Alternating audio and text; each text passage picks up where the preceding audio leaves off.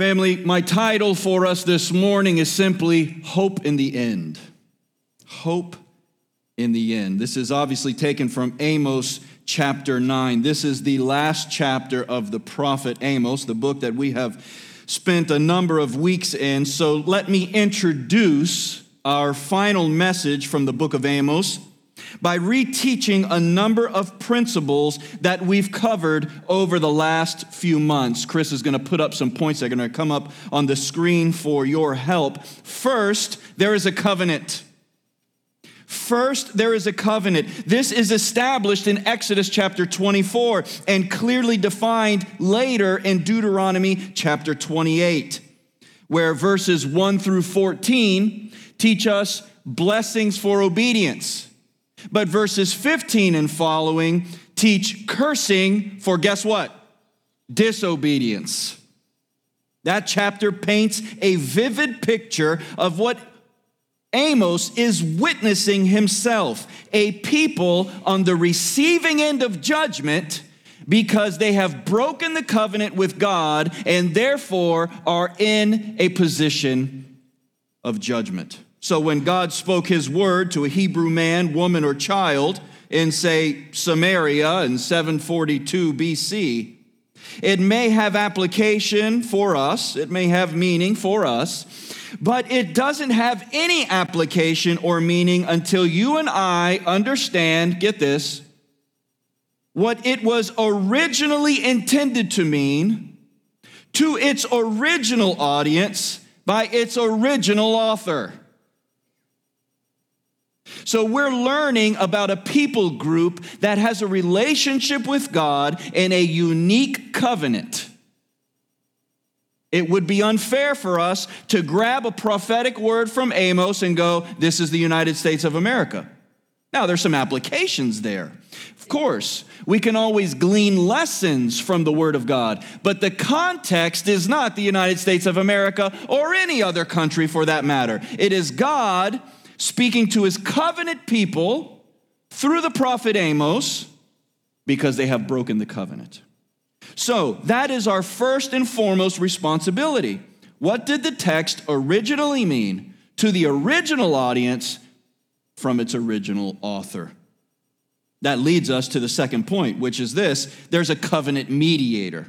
So, we've got a covenant established in Exodus 24, taught about in Deuteronomy 28. It has been broken. In walks a covenant mediator. You know what a mediator is. A mediator is someone who sits down between two parties to mediate a conversation so that an agreement can be reached, right? Well, that's exactly what a prophet is. A prophet is a covenant mediator. It's just another word for prophet in this particular case. Amos is the prophet, Amos is the covenant mediator, and he's delivering God's word to God's people. He's working on behalf of the Lord and speaking to the people and relaying the message that he has for them. Why? Because God has a covenant with his people and they have broken it. And a covenant mediator, that is a prophet, has been sent to preach conviction and judgment to those people who have broken, so that there will be repentance. And if there isn't, then there will be judgment. Finally, there is a covenant God. So we have a covenant, a covenant mediator, and finally a covenant God. What we've learned from Amos is that he's loving, holy, just, merciful, and unrelenting. It's hard to wrap our brain around all those attributes, but all of them are possessed by God. All of these can simultaneously be true and uncompromising because, say amen if you're listening, God is not tainted by sin. So you and I fall short in the qualities and characteristics that sometimes we are wonderful in on Monday, and then we're terrible in them on Tuesday. But God doesn't have such inconsistencies in his personhood because God is perfect. So he can judge perfectly, and he can be merciful perfectly. He can execute justice perfectly, and he can be forgiving perfectly. He always knows how to do it, when to do it, and with whom to do it, because our God, our covenant God, is a perfect God. And so we find ourselves at the conclusion of Amos's book, Amos chapter 9. I have two simple points for you this morning. The first of which is destruction, found in verses 1 through 10, and the second is restoration, verses 11 through 14. So if you're ready, say amen. Looking again at our text, it says, I saw the Lord standing beside the altar, and he said, Strike the capital until the thresholds shake and shatter them on the heads of all the people, and those who are left of them I will kill with the sword. This is kind of a large pill to swallow, isn't it? Not one of them will flee away, and not one of them will escape. If they dig to Sheol, from there shall my hand take them. Sheol is kind of another word for the grave, the depths. If they climb up to heaven, from there I will bring them down. If they hide themselves on the top of Carmel, one of the most famous mountain peaks in Israel, if they hide themselves on Mount Carmel, I'll go get them. And if they hide from my sight at the bottom of the sea, I will send a serpent to bite them. And if they go into captivity before their enemies, there I will command the sword, and it shall kill them. I will fix my eyes on them for evil and not for good. In the beginning of the chapter, the tune does not change from that which has been established already in the previous eight chapters of the prophet Amos. If you've been with us for any length of time through the prophet Amos, you know that God is not playing games. His people who have established a covenant with them with him have broken it. They have been unfaithful and after numerous attempts on God's part through his prophets to invite them toward repentance and the reception of forgiveness, they have denied it, they have rejected it, and as a result, we are at the point of judgment. It's a difficult text to read, but this is the reality for anyone who tells God, I don't need you and I know better. It has been judgment and destruction up to this point, and it will continue to be judgment and destruction until the Lord's will is fulfilled. Perhaps this can be seen in the first few verses where the Lord is seen standing beside the altar, striking down the cities and striking down the strongholds. That word strongholds, we've already seen a couple of times through the prophet Amos. Let me tell you a story. As you probably recall at this point from our previous lessons, at this point in history, the nation of Israel is divided. In 931 BC, after the death of King Solomon, the nation of Israel was divided into a northern kingdom and a southern kingdom. The northern kingdom was taken by a man named Jeroboam. This would be Jeroboam the first. Interestingly enough, the king during Amos' prophecy is also named Jeroboam. Not the same Jeroboam. This is 200 years later. But stay with me here. In that time, when the kingdom was divided and the king of the northern kingdom was Jeroboam, God sent a prophet to that Jeroboam because he was leading the people away from God and into idolatry and into paganism. He even operated outside of the office of king and operated in the office of priest which he was not permitted to do. When this man of God, this prophet who was sent by God, arrived to preach the word to Jeroboam, to deliver the message that God had for him. This is the scene. It is found in 1 Kings chapter 13. It says, Behold, a man of God came out of Judah, that's the south, by the word of the Lord to Bethel. And Jeroboam was standing by the altar. Now, 200 years later, Amos is dealing with a different Jeroboam.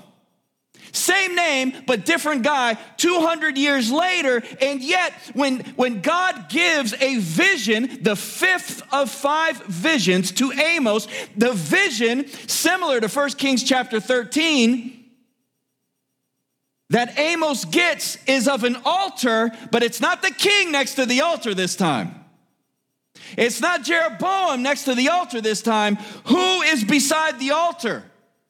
The Lord is beside the altar.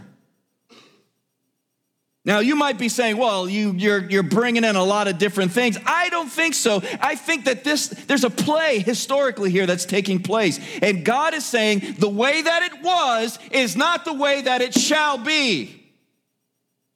When the word of the Lord was sent by a prophet to the first Jeroboam, it was Jeroboam beside the altar. But this time, with this Jeroboam, I'm beside the altar. The end has come. You see, sometimes the Lord stands in the place of people we typically look up to, we rely on, and we trust. In this case, the Lord is standing near the altar, but the sacrifice that's going to be made is going to be the sacrifice of his people. We see that in the first following verses strike the capitals until the thresholds shake and shatter them on the heads of all the people. There's a few things that we can glean from the verses in the first half of Amos chapter 9. Two things in particular that I want to demonstrate to you. The first of which is this God sees all. Say that with me. God sees all. Verses 2 through 4, again, if they, that is his people, this is God speaking, if my people dig into the graves, there my hand will take them. If they climb up to heaven, as it were, I'll bring them down. If they hide themselves in the top of Carmel, there I will search them out and take them. If they hide in the side of the bottom of the sea, I will send a serpent, etc., etc. And then the clincher is in verse 4. Look at it with your eyes. If you, he says, I will fix my eyes upon them for evil and not for good. Listen, say amen if you're listening. There's nowhere that we can go to escape the eyes of the Lord. There's nowhere we can go to escape the eyes of the Lord. That's an application that we can get from this. This is what God is saying to his people right there. Doesn't I don't care what you do. I don't care where you go. I see you and my eyes fixed on you and not for good. I'm bringing judgment. And it doesn't matter where you go. It will be executed. You see, his knowledge is perfect. His reach is beyond measure. His presence is everywhere. It reminds me of Psalm 139, verses 7 and 8.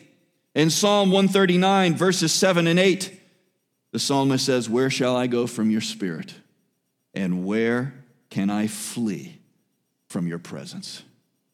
It's a rhetorical question. The answer is nowhere.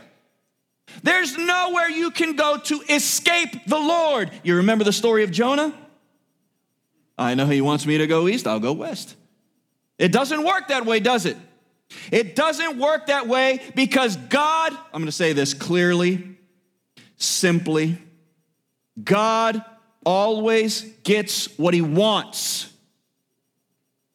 You think you're strong and you think you're wise and you think you're crafty but you're not. When it comes to the creation versus the creator, the creator will always get his way. We are not going to get to the end of time and God is just rubbing his head and wringing out his hands, going, Oh, if I could have just gotten one more. No. When he executes his justice, he will be glorified. And when he executes his redemption, he will be glorified. God will receive his glory. And when he says, There's nowhere you can go that I can't reach and get you and do what I want to do, he is saying, It's not about your will, it's about mine. I can see you, says the Lord. Even as adults, we seem to be playing children's games, don't we? Where we cover our eyes, so to speak, and say, you can't see me. You can't see me, but God sees all. The second thing I want you to glean from this first part of chapter 9 is that God not only sees all, but read it with me God rules all. This is that sovereignty I was talking about. Look at what it says in verse 5 the Lord God of hosts. We can kind of take the idea of hosts and say armies. It's usually a reference to the presence of all of the armies of the angels that are under his command. The Lord God and that phrase there is a reference to his sovereignty when they put those words together Lord God, the sovereign God of armies. That's an intimidating phraseology, isn't it? He who touches the earth and it melts, and all who dwell in it mourn. And all of it rises like the Nile and sinks again like the Nile of Egypt. He builds up the chambers into heaven, they fall or excuse me, and founds his vault upon the earth, who calls for the waters of the sea, pours them out upon the surface of the earth. The Lord is his name. This is just a descript way of saying God, the creator, is in control of all things in the world.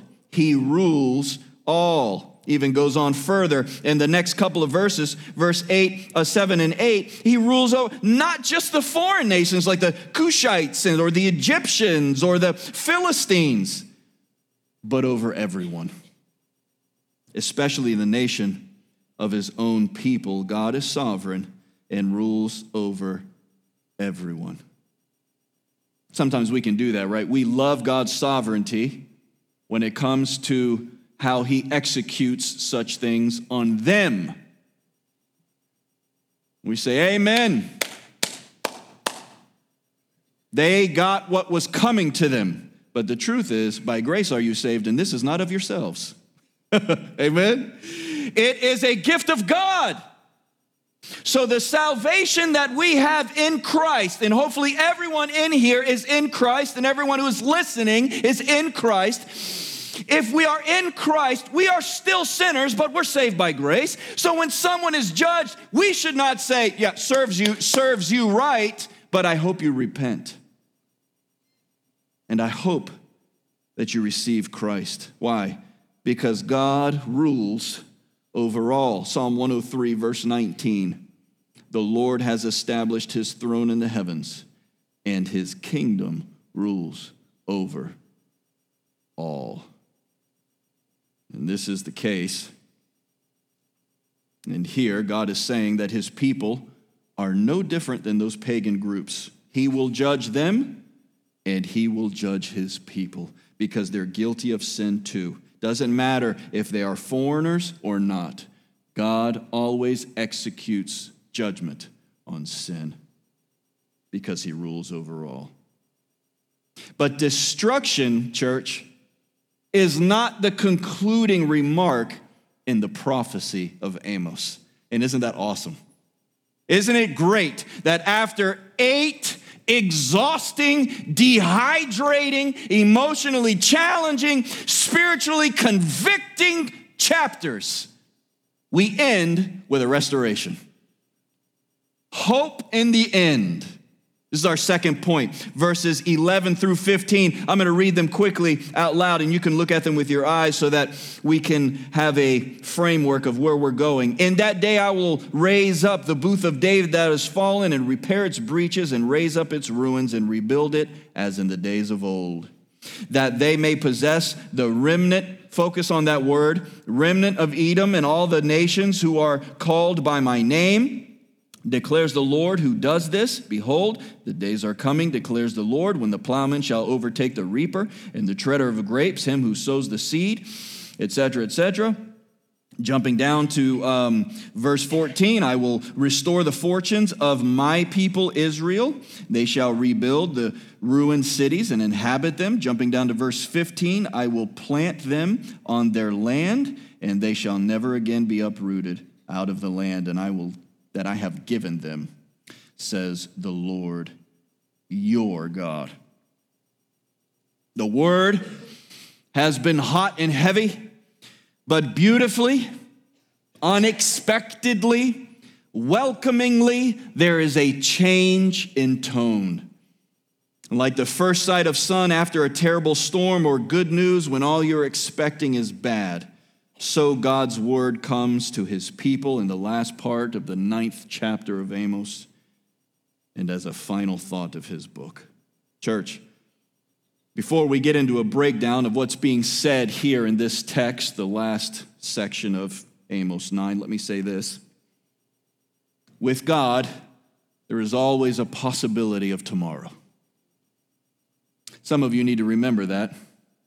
You are in a place, a low season, a dry spell. You're dehydrated spiritually. You are low emotionally, but you need to remember what the Word of God says. There will always be a tomorrow. Lamentations chapter 3, verses 22 and 23 say, The steadfast love of the Lord never ceases his mercy never comes to an end. They, that is his steadfast love and his mercy, they are new every morning. And great is his faithfulness. Church, tomorrow God's mercy will be new. Say amen. Tomorrow his mercy will be new. You may feel like you have exhausted it. You may feel like you have exhausted it. But Paul said, where your sin abounds, his grace abounds much more. In other words, you can't out sin the grace of God, but you shouldn't try either. And don't, don't, go, don't go getting risky. You know what I mean? Uh, God's gonna catch me. God's gonna. No, your mentality needs to be such that you hate sin because your Father is holy. Don't miss this Wednesday, by the way. The topic is holiness. Your Father is holy, and He says, Because I am holy, I want you to be holy, He says. My people should bear about in themselves the family resemblance. And the family resemblance is what? Holiness. There's no such thing as a Christian who loves sin. No such thing. If you are a Christian and you sin, and you are, you should hate it you should hate sin. Because sin is antithetical to the character of your Father. Your Father is holy, and He's called you to be holy. Now, you want to know more about this idea of holiness, I'm recommending you come Wednesday. But for the point of our message, this, did I say come Wednesday? Watch Wednesday. But for the point of our message this morning, I want to share with you a text that comes from the prophet Ezekiel. So if you want to make a note, you can jot it down in your notes. I have it here on the screen. It's a lengthy passage, so I put it up because I want you to read. And this is from the 18th chapter of Ezekiel. This is God speaking through Ezekiel. And God says, You say the way of the Lord is not fair. But hear me now, O house of Israel. Is my way not just? Is it not your ways that aren't just? When a righteous person turns away from his righteousness and does injustice, he's gonna die for it, man. It's a little bit of my translation. And for the injustice that he has done, he shall die. Again, when a wicked person turns away from the wickedness he has committed and does what is just and right, he saves his life, man. Because he considered and turned away from all the transgressions that he had committed, he shall surely live, he shall not die. Yet the house of Israel says, The way of the Lord is not just. O house of Israel, are my ways not just? Is it not your ways that are not just? And then God says at the end of the chapter, chapter 18 of Ezekiel, verse 32, I have no pleasure in the death of anyone, declares the Lord. So turn and live. How incredible is that? This is a picture. I wanted to share this with you because we don't get it in Amos. But, but I want you to see it's not a different God in Ezekiel than it is in Amos. What, what he's saying in Amos is that the sword is coming upon you and you're all going to die a death of judgment because of your sin. I'm removing my protection and I am executing justice on your unrighteousness. And we go, man, God is harsh. But we put, turn over to Ezekiel 18 and God says, Do you think I like this? Do you think I'm kicking my heels when judgment comes upon my people? The answer to that is, of course, no. I would rather you turn and live. Here's another word for turn repent. That's what the word repent means. It means you're going one direction and you go, oh my gosh, I have. I have totally mucked this whole thing up. I have been thinking the wrong way. I've been acting the wrong way. And I have come to the realization that I am wrong and God is right. And so you turn, that's the word, turn and go back the other direction, the direction that God has called you to. That's what repentance means. We, we add to these words a lot of religious baggage. They're not that complicated, they're really practical. So, is God executing justice and judgment on his people? The answer is emphatically and unquestionably yes. But is he kicking his heels about it? From the word of Ezekiel, I think we can comfortably say no. But he will do what is righteous because God is perfect. And he does not allow sin to go unpunished, not even in those of us who are forgiven, because our sin has been punished in Christ.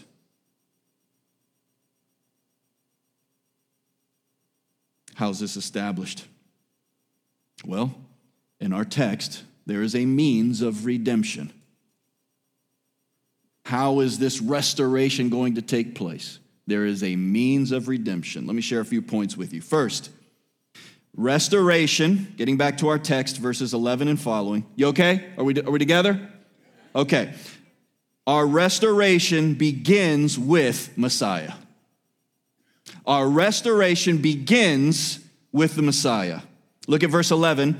In that day I will raise up, here's a phrase I need you to focus on the booth of David. That is fallen and repair its breaches. Church, this is the source of all redemption and all hope. It is the Messiah, God's anointed Savior. It says, In that day I will raise up the booth of David that is fallen and repair its breaches. You see, the relevance of this reference comes from 2 Samuel chapter 7. In 2 Samuel chapter 7, God promises King David that the Savior shall come through his line. The anointed Savior will come through the line of David. But we've gotten to a point where the kings are no longer Davidic the booth or the tent of that family name has fallen. And God tells his people, in that day, I'm going to rebuild the tent.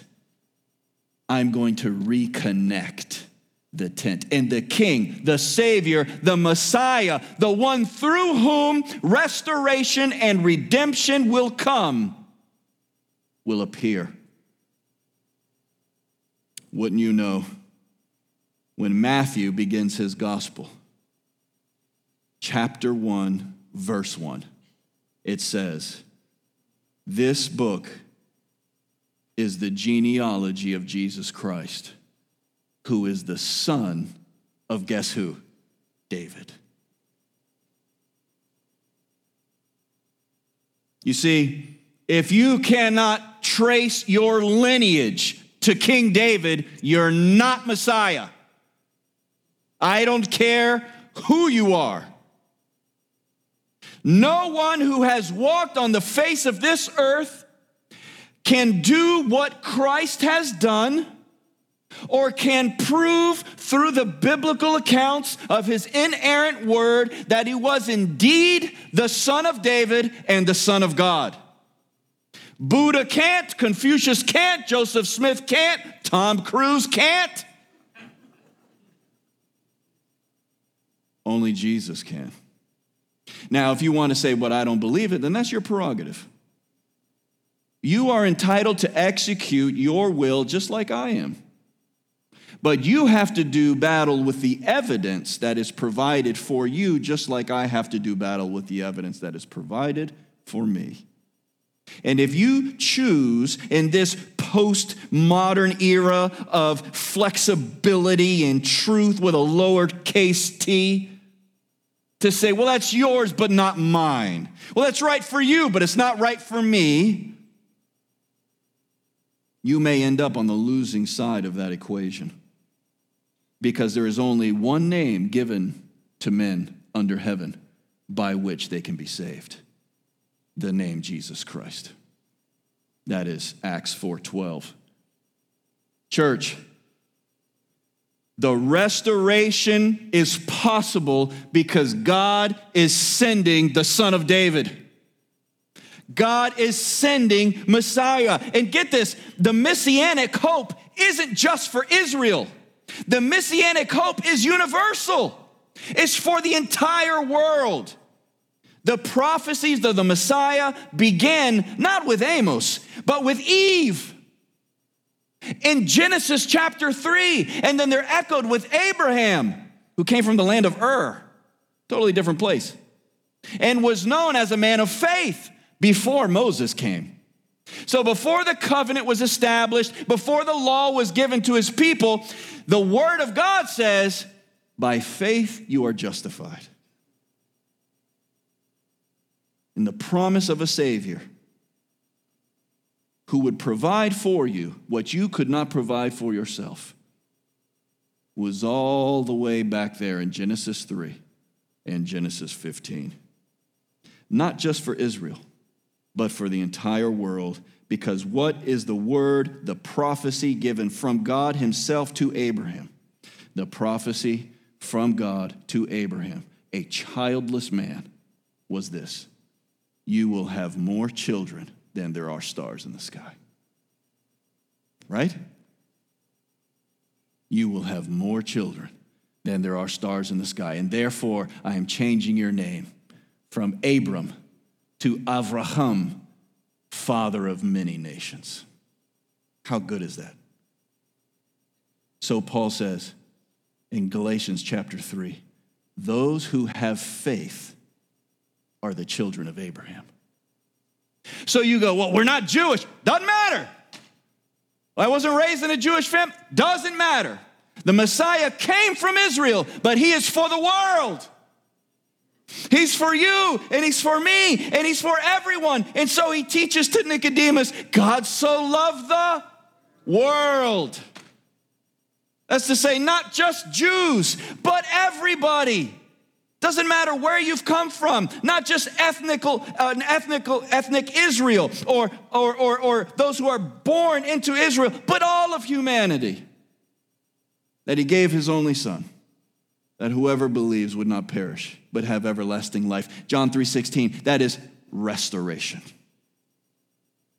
So we see first of all that the restoration begins with the booth of David being rebuilt. In other words, the restoration is built first of all on Messiah. Second of all, I want you to note that restoration affects all of life. How much of life?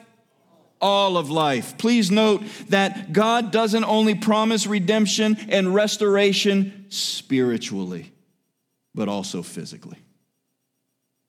Look at the text again, verse 13. Behold, the days are coming, declares the Lord, when the plowman shall overtake the reaper, the treader of grapes, him who sows the seed. Mountains will drip with sweet wine, and the hills will overflow with it. Jumping down to verse 15 I will plant them in their land, they shall never be uprooted again. This idea is important for us. The harvests are going to be so plentiful that they're going to start planting again before they're done harvesting.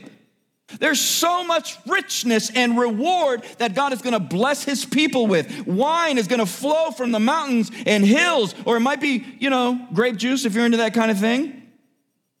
Gardens will. Thanks, okay. Gardens will be rich and produce wonderful fruit. It will be plentiful. And what's more, God says, I will plant you in the land that I have given you, and you will not be uprooted again. There's a permanence to this prophecy. And because there is a permanence to this prophecy, we can see that the prophecy is not yet fulfilled. Has Messiah come? We would say unquestionably yes. But has the redemption of God's people physically been met in completion? We would say no. I want you to look at this phrase in verse 11. The first three words are what in verse 11? In that day. Jumping down to verse 13. Behold, the days are coming. Just a reminder from a few weeks ago that idea of day is not referring to a particular 24 hour day when God decides to execute his plan and it all happens on that Monday. No, he's talking about a season, a period of time when he's going to execute his plan. And this is the case. The Word of God says we've got to be looking forward to it to be fulfilled. This is why one commentator, David Hubbard, calls this formula here the eschatological formula. I know some of you love eschatology. You're reading all your Daniel books and you're reading all your Revelation books, and every time, every time Biden stands up and says, uh, We're going to push the vaccine, they go, Oh, mark of the beast. we see the end coming, and we ought to because we're Christians. If Peter and Paul and the apostles were ready for Jesus to come at any moment, then we should be too. But at the same time, nobody knows the hour or the time when the Son of Man comes, but only the Father in heaven. So we need to be prepared because this eschatological formula is telling us that God is coming, that God is going to execute his plan. This reminds us of something. God doesn't give us everything all at once. We'd like it all at once, but that's not how he works. Some theologians call it the tension between the already and the not yet. The already and the not yet. So, I can give you an example of that for, for now. Am I a Christian? Yes, I already am. Am I saved? Yes, I already am, but I'm not yet glorified. But it is so emphatic in Romans chapter 8 that when Paul says, Those whom he predestined, he called, those whom he called, he justified, those whom he justified, he glorified, he says it all in past tense as if it's already done even though it's not done.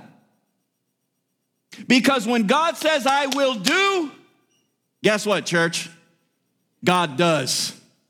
He doesn't back off his word. He doesn't speak out of both sides of his mouth. When he says he will do, he does it. And what God has told me is if I believe in Jesus Christ, I will be saved, not only here, but then and there. Here's my point. Regardless of the fact that we live in a crooked and godless generation and the world is lost, regardless of the fact that we may sometimes feel like the people of faith in Egypt, remember that when God sent the 10 plagues to Egypt, he protected, he provided, and he purified his people. Israel, the people of faith, were not affected by the plagues, only the Egyptians were. So you might not be inheriting all the physical blessings that you wish you would be inheriting right now, but I can tell you that they are as good as fulfilled for you because when God starts something, he finishes it. Already? Not yet. Already? Not yet. One more time. Already? Not yet. Sometimes we're a little more not yet than already. Amen? Sometimes we go through, we lay down and we go, Lord, not yet. And other days we go, Where's the water? I will walk on it. Today is the day I walk on water, right? Already, not yet. Okay, we're in that tension. To close, let me say this. The book of Amos has been unrelenting in its word of judgment toward an ungodly and unrepentant people. But the end turns a corner to the praise of God, and we happily receive it. It offers us a reminder that even in the end, amidst judgment, God can and will redeem those who place their faith in Him and repent. The shepherd never forsakes his sheep. The Redeemer never forsakes the redeemed, and the Savior never forsakes the saved. For you and me, this message is a reminder not to be good so that God will love us,